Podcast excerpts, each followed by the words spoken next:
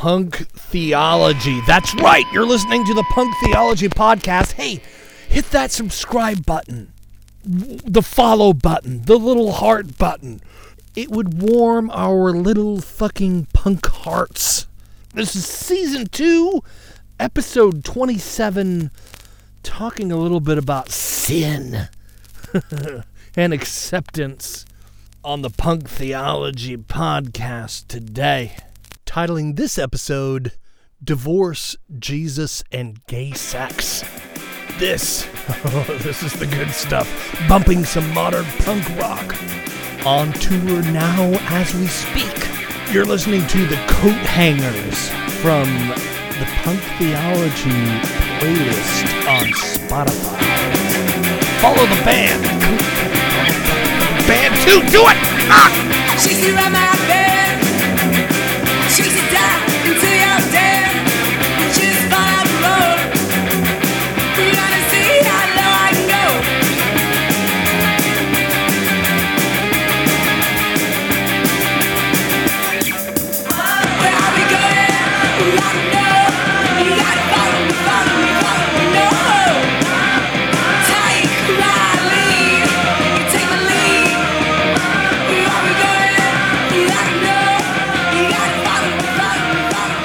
Me. No. Attention. Take my lead. You Hi, buddy. Hi, buddy.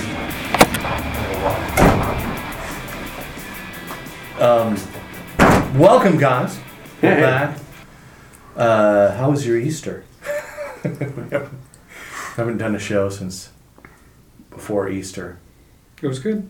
I went up to Whitby. It was nice. Yeah. Um, I had to meet my stepmom when I was seven, and it was weird. yeah, it's still it's definitely weird. Yeah. There's definitely yeah, it's It is still it's weird. Super weird.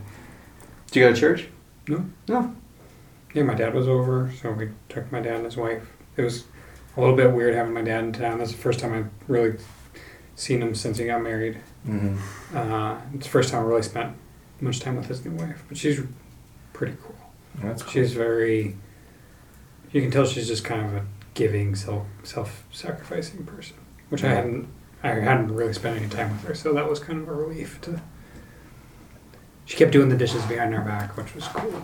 Yeah. And just and then me and my dad put up a bunch of posts for a fence, and uh, and she didn't have anything to do, so she just kind of hung out around the house and went and did her own thing. But she seemed very happy with that and more than willing to. wasn't grumpy at all about the fact that that uh, I was taking up time with my dad. So Yeah, that's yeah, cool. It was good. So she's actually not a totally self-absorbed person. No, she seems kind of like letting your your dad have a relationship with his son. That's no, pretty she cool. seemed very accommodating. yeah. So that How was- long have they been married? Uh, they married in August.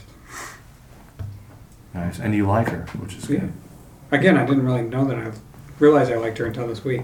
Yeah. But Your dad's kind of is your dad still uh, kind of like uber religious or he's in an interesting or- spot.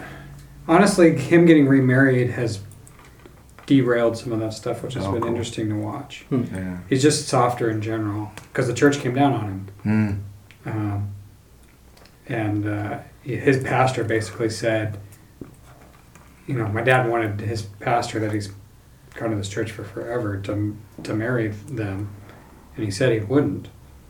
And my dad was like, wait a minute, like you accept people that are re- about to be remarried into your church. Mhm. You accept people that are remarried into your church. But you don't want to, like, it's not, it's like you just don't want to be there when it actually happens. All right. Like why and why is that? And I was, well, it's obvious. It's because it looks bad, and the pastor doesn't want to look bad. Yeah. Like that's what. Image keeping. yeah, that's he's all. honest. That's all it comes down Oh, to. man. Is I got to protect my image. Yeah. Yeah, yeah. But he, that's honest. Jeez. But- wouldn't yeah. expect that from a pastor. No, that's not what the pastor. No, I don't think the pastor said any of That's that. what my dad Oh, that's what your dad's Yeah. analysis was. So, Yeah. but that and that's softened him quite a bit, just on uh, the because yeah, he used to. I mean, I remember being like eight or nine and him talking about like if you get divorced, you can't ever get married again. It says so in the Bible. Yeah, yeah. My sister was like that when I went to Pittsburgh after I got divorced, and I was. She asked about some stupid thing like how I was doing, and kind of alluded towards like dating or whatever. And I was like, oh yeah, no, I'm not ready to hmm. date. Like I'm still dealing with my divorce. And she like looked at me kind of funny, and she's like, oh no, like you you misunderstood. Like you can't get remarried. I'm like fuck off. Like yes, I can. There is a clause for marital unfaithfulness. Some say that yeah, and there and she has a a fucked up interpretation of that. That's it. inaccurate. it yeah. Some It's a still a thing sin. people that are married say to keep themselves in their miserable marriage. right? Like this is it. This is my only shot. I'm trapped. Like I, I no more no more happiness after this. Like I'm not even gonna give myself the option of thinking that uh, things might turn out better. I like what Yeah. John brought up. That we were talking about homosexuality, which has always been my thing with with the church and how how most I'd say a good ninety percent of evangelical churches in this country don't allow They're like, gay ready people for it. for to be in leadership or anything like that. They're not Like we, we we I don't hate gay people. Like they'll say that, right?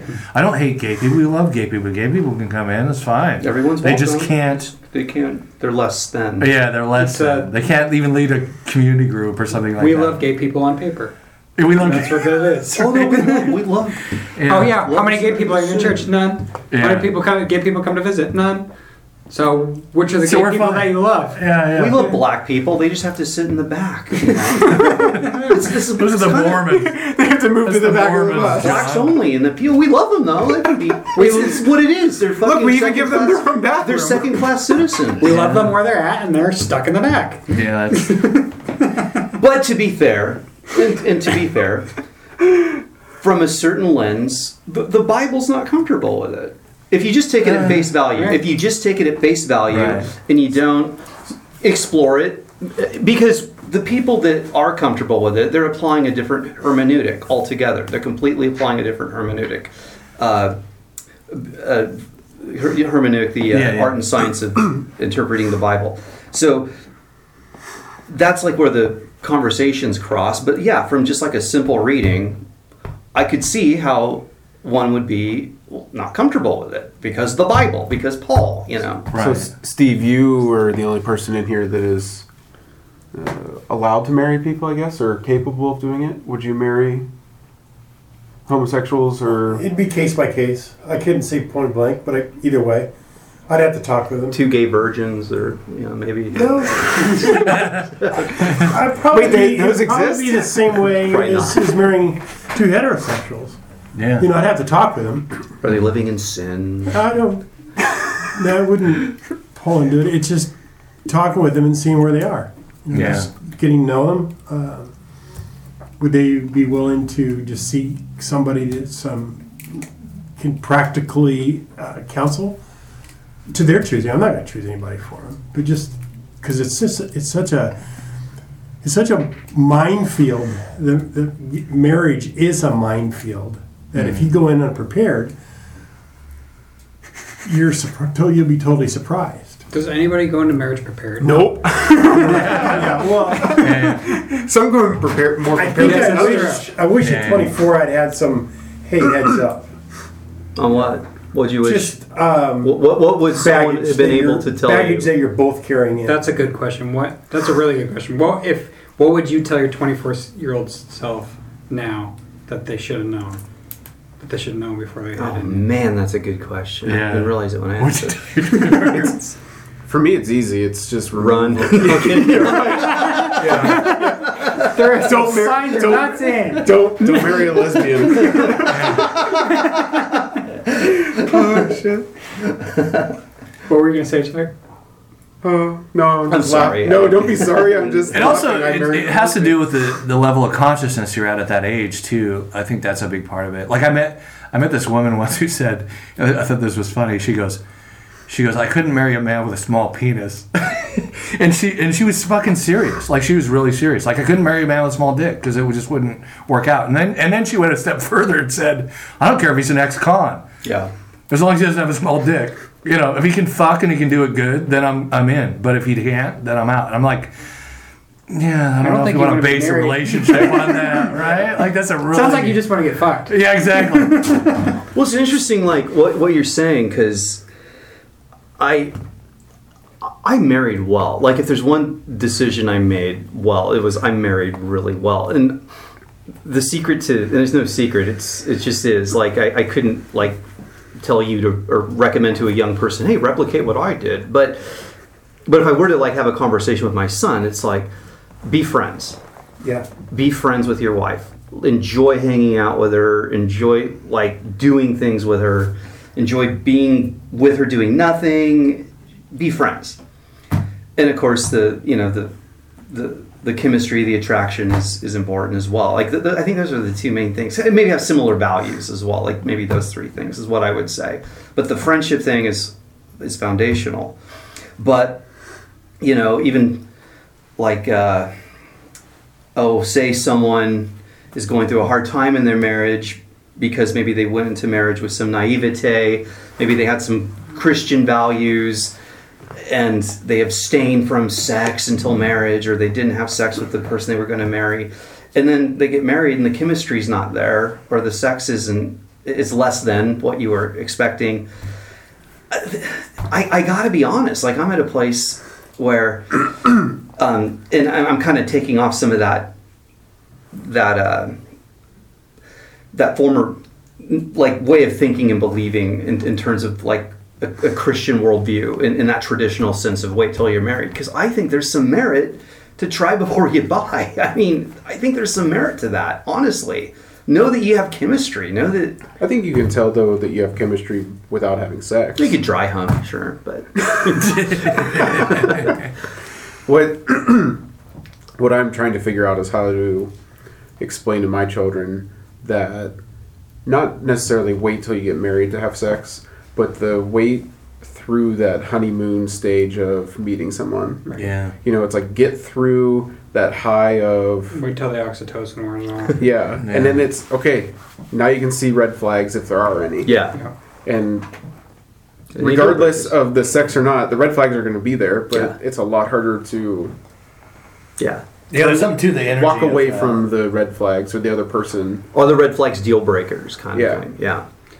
I think I'd tell my I'd just tell myself to invest in my emotional intelligence earlier. I Mm. think that's probably the biggest thing.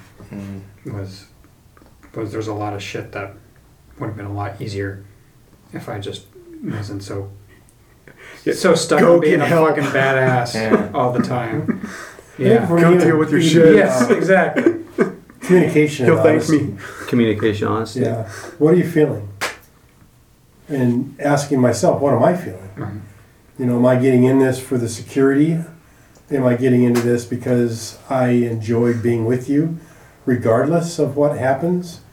As a 24 year old, you have no idea what better or worse is going to be. Yeah. So why even say that? Right. The other, Honestly. Yeah, it's, the other it's thing almost too is laughable.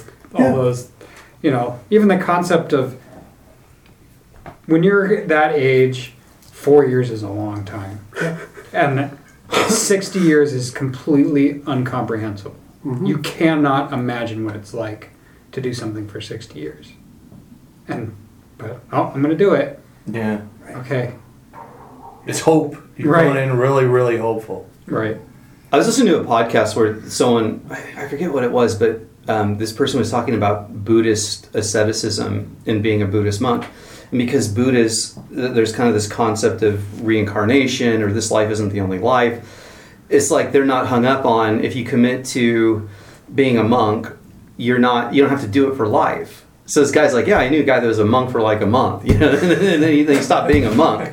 But like, Just so he could tell his friends at the bar. I was a Zen monk once. I got beat with a stick. But but but contrast that. That's great. It, it was contrasting that with with um, monks in the in the Christian tradition, where monastics are that's for life. That's a vow for life. Yeah. yeah. Now, now apply that to marriage. It's like you know, like we do this, we make these commitments for life when you don't know what your life's going to be like. Or like you're saying, Steve, when you're 24, what do you know? It's just kind of interesting how we do that. Like Maybe that's the topic too. Is, is acceptance? Like, what does acceptance look like? What does it really mean to go for the long haul in a or relationship? why like why that? go through the long haul at all? Yeah, Like, I mean, I'm, I'm asking. I think that because you grow together. What if you don't? a lot of If you people don't, then then yeah, there's there's something going on between the two people. Why go through it? Because having sex with yourself sucks. I don't know. I mean, There's technology now, Chuck. Um, there's there- flashlights. it's, get- it's getting it's getting more advanced. yeah, but you still have to do all the work. It's funny that you know John and I were having a conversation with a guy, and he was talking about you know, like banging chicks and stuff like that, and and John John goes, "At what point are you just using someone else's body to masturbate?" and I thought that was so good. That's so true, though. Yeah. Because it's not it's not really real unless that person. It's not that they're committed to you for life, but there's some kind of connection and acceptance. And I want you, you want me. We were hopeful that this thing moving forward is gonna kind of work out. We don't know, but we accept each other, and that makes like you know makeup sex is so much better than just normal sex. When you when you actually have some kind of conflict and you work it out, and then you come together and you're all ripping each other's clothes off is way better than ripping each other's clothes off for the fact that you have animal sex, right? There, there- there's there's something to be said for pair bonding, and I'm 100% for pair bonding. But either people grow together or people grow apart, and when they grow apart, they either stay together or they separate. Right. And the question is, when people stay together when they've grown apart, why? And it's mm-hmm. usually because of a value system Yeah, or something. they just become roommates. It's. It's- yeah, it's, it's- it's Yeah, yeah. comfortable. yeah. They become roommates. Like, I'm well, comfortable some- with this roommate situation. Some of those pragmatic questions, um, yeah, There's a safety aspect to it. Uh, like the There's kids, a- the child support, but that kind of goes to I got on Tinder and they're all threes and fours. Right. Aspect to it. Well, it's, except for the the hookers that are It was- fishing for John. I mean, when I was going through my divorce, it was scary as hell. oh God, I can't imagine. Yeah, no doubt, dude. But then it's also weird. Like, okay, my, like my mother-in-law is is uh, is remarried to a high school sweetheart after being married to my father-in-law for geez, I, how many decades? Like four decades. And uh, now she's you know it's weird. Like she's all happy and just like it's just a different life. I, I, I'm uh, I'm friends with like a, a college professor on. I had I'm friends with him on social media. I don't interact with him that much, but he was like probably my favorite professor in college. Pictures of him float around. He's got a new wife. It's like what the fuck? Like you're in your 60s, you got a new wife. That like Derek's talking about his dad. It blows my mind. Like how do you just do that? But Is she like 25? no, she, she- she's older. Um, That'd be weird. but uh but just just like like you don't want to imagine like a different life but yet it happens Yeah, It- yeah, it is yeah. horrifying to imagine but people do it, It- I'm not judging that, by the way. I'm No, I just- know, I I'm get just it. like it's I one of those weird things. but going back to what we're talking about with with divorce and and gay people and the church, I think that the the acceptance thing is where the definition of sin becomes about behaviors, right? And and that's what you said in the last episode, the episode before. You were talking about how sin, like homosexuality, isn't sin based on how, like Luther would define it as, like Luther defines sin as the self kind of growing in and caving in on the self, right? I think about like a, a rodent who doesn't gnaw on things and its teeth grows back in the back of its head and it dies. That's kind of the, the idea of how how Well, sin is in- Jared in, in spiritual terms. Jared Byas the most recent uh, podcast of the Bible for Normal People normally hosted by Pete Enns and, and Jared Byas but it, it's really good he's kind of unpacking some of this and when St. Paul is talking about all these actions of immorality for which the wrath of God is coming. And by the way, historically, when when the church thought of the wrath of God, it wasn't like an external thing. It was like built into just like the natural flow of life. You're going to be miserable. Yeah, it's like I, I had this conversation with my priest once, like, like, like trying to understand this and kind of trying to detox from my Protestant worldview a little bit, and and and, and basically broke it down like, okay, it's like this: you drink a fifth of vodka every night, you're predestined to get liver disease. It, it's just built into the fabric of, of it, but it's Right. not some external lightning bolt coming from the sky sort of thing. It's not. Yeah. it- It's just in the natural flow of life, but when St. Paul's warning of these things, he's doing so. He's talking about divorce, or because divorce was a problem where a a man would leave his wife and the woman wouldn't be cared for. Mm, yeah. You know that that was a problem in, in the first, First century. century, Yeah, it's yeah, like, yeah. and that's why widows were so There's no important. He's going to alimony. take care of the widow. Yeah, right. Yeah, yeah. Going to take care of the widows and orphans. You know, um, so divorce was strong on on the radar, but so was homosexuality.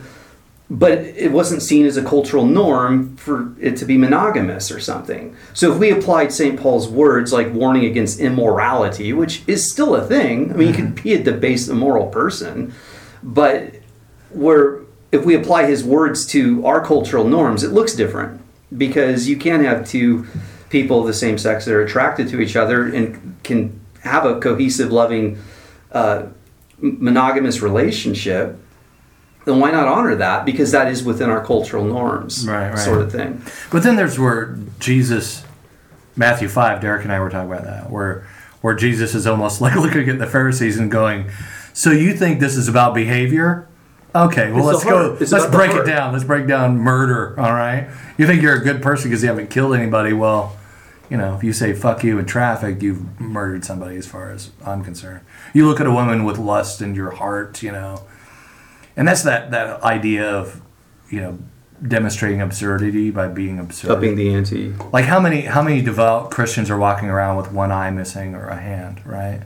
Like we're not fucking doing that Oh, because he was using because it's hyperbole it's, even. it's Jesus yeah. said that, not Paul, too. I know Jesus said that too. Yeah, Jesus. And it's and it's just Forster. it's facing that kind of thinking that says that oh this is all about behavior.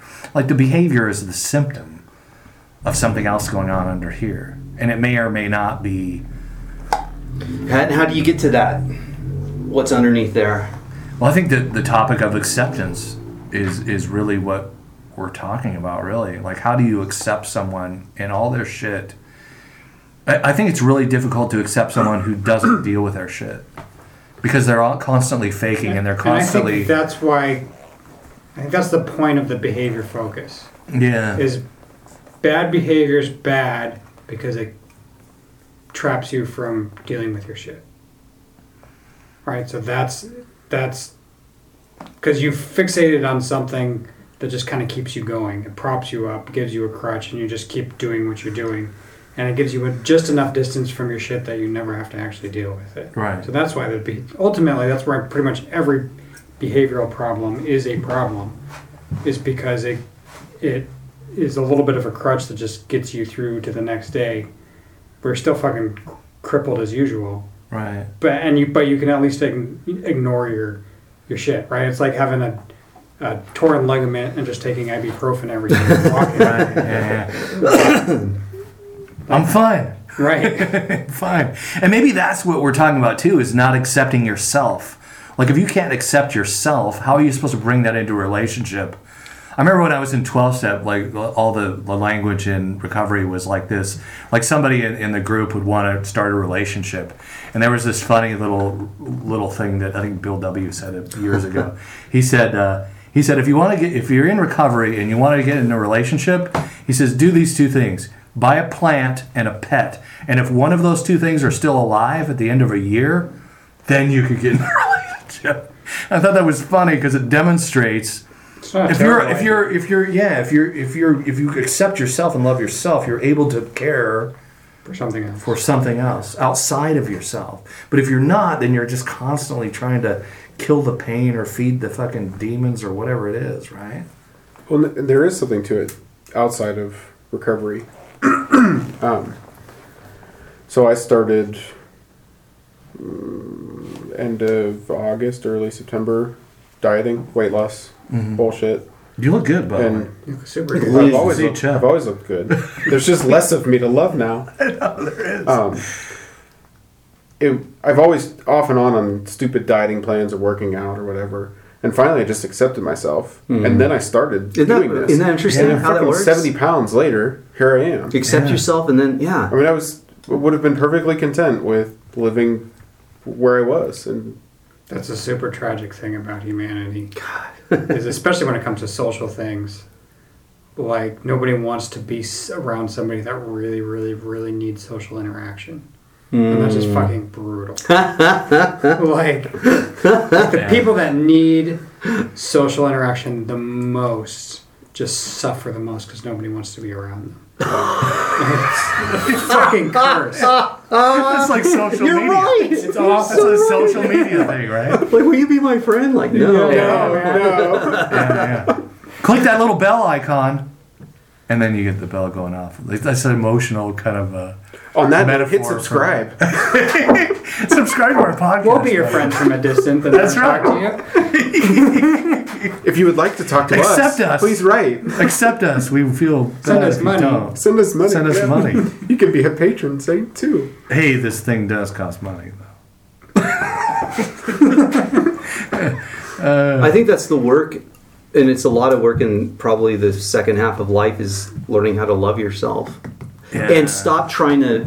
Second half of life, fuck. Well, the first half of life, I was trying Just to trying to get destroy st- myself Yeah. when I was a teenager. uh, I, How much drugs can I do? I've been before I listening to too much out? Brene Brown and Richard Rohr. and There's a lot of midlife kind of language that, Right, uh, that right. resonates with me Is a Yeah, young yeah. forty something, honestly. But, um, but at the same time, like the, your first half of life, you're trying to get your sea legs. You're trying to, and, and, and it relatively works with the with the level of relationships you have. And at, at the level that they're at, it works relatively well, where you can be validated by the externals and the systems that you have. Yeah. It's not until later where it doesn't work anymore. Is that why we crave certainty when we're younger, you think? Oh, probably. Yeah. It works. Give me the answers, man. You know what else works? What's that? A gram and a half of mushrooms. That's a small amount, relatively. Works for a little while. It's guaranteed to work. for a couple of weeks. Yeah. Or longer. Because uh, two and a half dropped me into whoa. But, but well, yeah, no, I, I- I don't deny that that um, that psychedelics uh, could be a means to to maybe reveal some things or put you in touch with something that wasn't connecting. I, I think that absolutely can happen. Couple of times in the last couple of EMDR sessions, I've been like, man, I just, I want to do mushrooms and just get this over with. this feels like, like I just can't quite get there. There's something in the way. Something's missing. And I want something to just force me, like, shove my face into the shit and not let go. And that's, yeah, because right now I just keep pulling back Yeah. involuntarily. Mhm. Yeah, I've definitely had moments of like, man. I'm thinking of going to White Raven again. Mm. Or, well, actually going to Anchorage this time. Do we sound like a bunch of self help fiends? Sometimes. I don't. I don't quite I'm think okay with so. I'm okay with that I though. don't, I don't quite think so because it's not like that's not a flavor to me. I, I don't know. Like Maybe not self help, but just self exploration's there. I think yeah. self analysis is there, and, and, and this desire for healing. Um, what I was going to say is like there's a time in your life where the externals work. They're validating uh, the, the your, your friends, the the church, maybe the level your your marriage is at. It's not till later where hey, this isn't this is breaking down, and and then you realize that you know you go to your therapist, you go to your pastor, like hey, fill me up, I'm empty. That doesn't work. You know, you got to dig a well and have it spring up from within. And that's where you got to go. Alan Watts describes it as the first half of your life is just trying to get stable. Yeah. Get to a point where where everything can kind of just be okay and you have some safety nets and stuff. And the second half of life is just getting ready to die.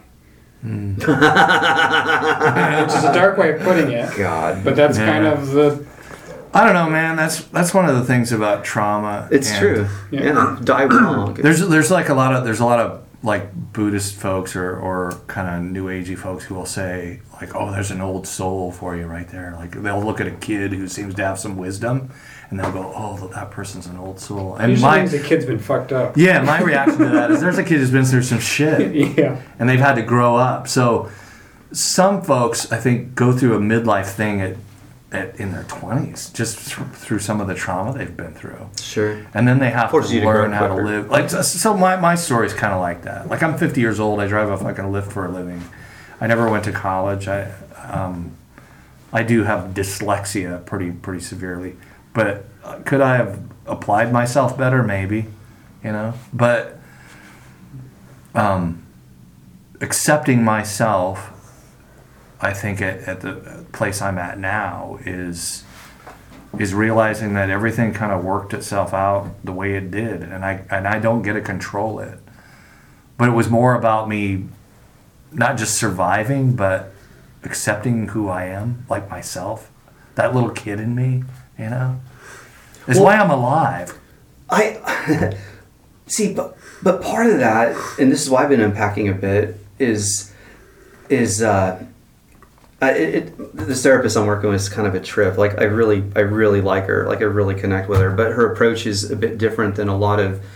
I, I haven't had that many therapists in my life, like three or something. But but but she's she's very um, compassionate and, and very nurturing. But there's this element of you are responsible for Yeah. your happiness. Yeah. No one else is. Yeah. No one else can give it to you. You're responsible for your happiness. And what would your life look like if you stopped feeling sorry for yourself? You know, like those sorts of questions, just kind Yeah. of poignant, like, dude, come Yeah. on. Yeah. And it's like, fuck. So I think sometimes in those circles, the language with self acceptance can be a bit coddling. Mm-hmm. And I don't know if that's helpful. I mean, Right, it is right. helpful on some level for some introspection and to know where you came from. But you gotta you gotta get away from it after that. You Right. can't just like stay there. And you gotta continue to grow too, and not just oh well, this is just me. I guess I'm Accept. I'm yeah. drinking a fifth of vodka. I'm just going to accept myself. I'm an alcoholic. yeah, I'm gonna accept myself. Well, there, there's there, that that does come into play, though. But like Chuck's saying, like for those people that yeah, this is who I am. Yeah. Maybe that's where the healing starts. That show, fucking Ricky Gervais, you turned me Oh, on. that yeah, after. It was sort of that story, wasn't it? it was interesting, and he, he was a he was an asshole, and he, but a guy going through some pain, and and at the end of it, kind of like, oh, I get to live my life, and I get to be this person. yeah, it's okay. and it's okay. Yeah. So, yeah. yeah. Well, and, and the other thing is, And he's an atheist, which I thought was interesting too. Yeah, a very hopeful uh, ending. I love that thing he has uh, toward toward the end where you know his coworkers ask him, "If you're an atheist, then why don't you just go out and kill people?" Like I murder every person I want to. You know how many that is? None. I, do, I do kill everyone I want to. I do have you know sex with everyone I want. May- maybe not Yeah, sex, yeah. but but murder. You know. Um. Oh, so I can't make that statement. you're in traffic today. I can't make that. I do not murder everyone. um, but so so I think I think what happens when when someone falls into despondency or like an anxiety state, and and this is something I, I've been I've been exploring as well, like like just some insight, is so much of your energy is spent focusing on negatives embracing yourself, you know, for something bad that could happen or seeing like all the worst case scenarios, all the angles, you know, da da da. And it's like, what we know what we know, and we know what we don't know. But the real space to live is is not knowing what you don't know. That's where the growth is, and that's the hardest place to live. is also where the most growth is. So you can ruminate about any number of things that could happen to you, and most of them don't. But here's the thing: like you could worry about your kids. They're gonna. Oh, I'm worried about her like this or like that. This could happen to her. That could happen to her. And a most of it won't. B even if it does, What are you gonna do about it? yeah, what are you going to do about it? And are you enjoying this person for the good things? Because the, the shoe's going to drop if it's going to drop. It's going to hurt. So at least have the sweet with the sour sort of Yeah, thing. yeah. And I don't think people do that when they're in the throes of suffering, in, in the throes of Yeah. like. It this has a hurts, way you of know? clipping your wings. Yeah. Suffering does, and trauma and Well, I think John, you touched on that last time we were talking about just enjoying the moment of being with your youngest daughter Yeah, and being grateful, gratitude, taking it in. taking it in, Taking off the emotional and just condom. focus on gratitude. I stopped meditating too, like probably about six months ago. And Stop? I- yeah. Mm. Because I realized I found meditation to be extremely useful when I first started doing it for about six to eight months. It was just, oh my God, like where's this been all my life?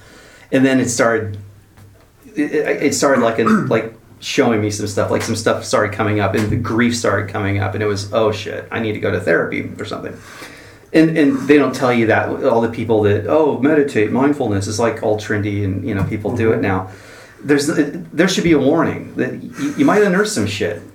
Like you just might. And i feel like i did. But but as i tried to keep the practice going after that happened and i did for quite some time i realized i was just doing it to um like is it was a coping mechanism. It was like like i'm doing it to relieve myself. And I don't know if that's a good reason to do it. I think it's the reason why a lot of people start doing it, but it's not a good reason to keep doing it. And so I think that's why I had to get away from it. And ever since I got away from it, I feel better. Interesting. Yeah.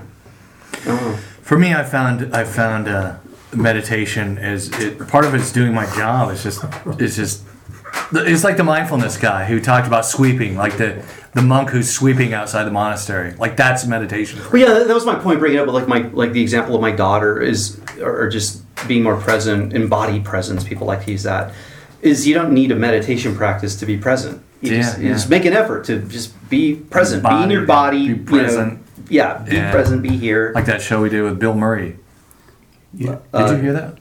You weren't here. oh, I, it's like a groundhog. But Day we thing? started. No, we started the thing with a Bill John Murray. speaks for himself. with regards to what? Oh. Chuck's interjecting. The I think it's harder than most people think to just be present. it is. Yeah. it mm-hmm. is. It's a muscle. Yeah. Yeah. It's Yeah. got to be exercised, and sometimes there's a lot of shit in the way of exercising it. This thing is Yeah. a really great way But to it's- escape to your but I also smartphone. think, too, like, that- fuck. Meditating helps exercise that muscle. It can, and for so sure. You yeah, don't yeah, need it fair long term. point. It's I'm not speaking for long-term- myself. No, I know. I'm Yeah, I'm just, not carte blanche. Yeah, everyone. No, yeah, fair, fair point. Very You move- It, you it move can through it. definitely. just like exercise. depression medication. Absolutely. It's not long term. It's short term. It's a crutch to help you get through Mhm. whatever it is. So Helps me. Or evangelicalism. That sounds like a good place to land a plane. Good night, everybody. Good night, guys. Ah. Amen. Oh, if we're gonna land the plane horribly, we should look up what's that verse again? So Morning Church is like the same thing. starting to explore. It that. is, yeah, yeah. I think it is. I think it is. Have you it pushed helped stop me. yet? Fuck. No, No, we're still gonna going. just keep going. The, the- yeah, me too. So, so I'm gonna read the word. some of it was kind of fucked up, but it was so you need still to be respectful. Okay. We got to be We're gonna respectful. we're gonna end. Should we we're stand? gonna Chuck's end got on- his uh, Bible. Yes, can we? slash smartphone I'll open. stand. Arthur's not here to cuss you. Do we put It's a all right. hand Eze- over our heart? Or? Ezekiel twenty three twenty. Ezekiel 25, 17. The path of. Okay. That's a good one too. There she lusted after her lovers. Those, gen- those genitals were like those of donkeys, and whose emissions was like that of horses. You're going to play a wonderful game called Who is My Daddy and What Does He Do? That's a huge bitch. Thanks for listening to Punk Theology. Don't forget to subscribe, like to join us in having more ears hear this punk sound? Please leave a review on iTunes, Stitcher, TuneIn Radio or wherever you may hear this fucking podcast. Punk Theology is the property of Digital Audio Project, a limited liability corporation, who is responsible for its content. Don't chicken out. What's the matter? I have a headache. It might be a tumor. It's not a tumor. It's not a tumor at all. What I meant was, you tell me, who is your daddy and what does he do?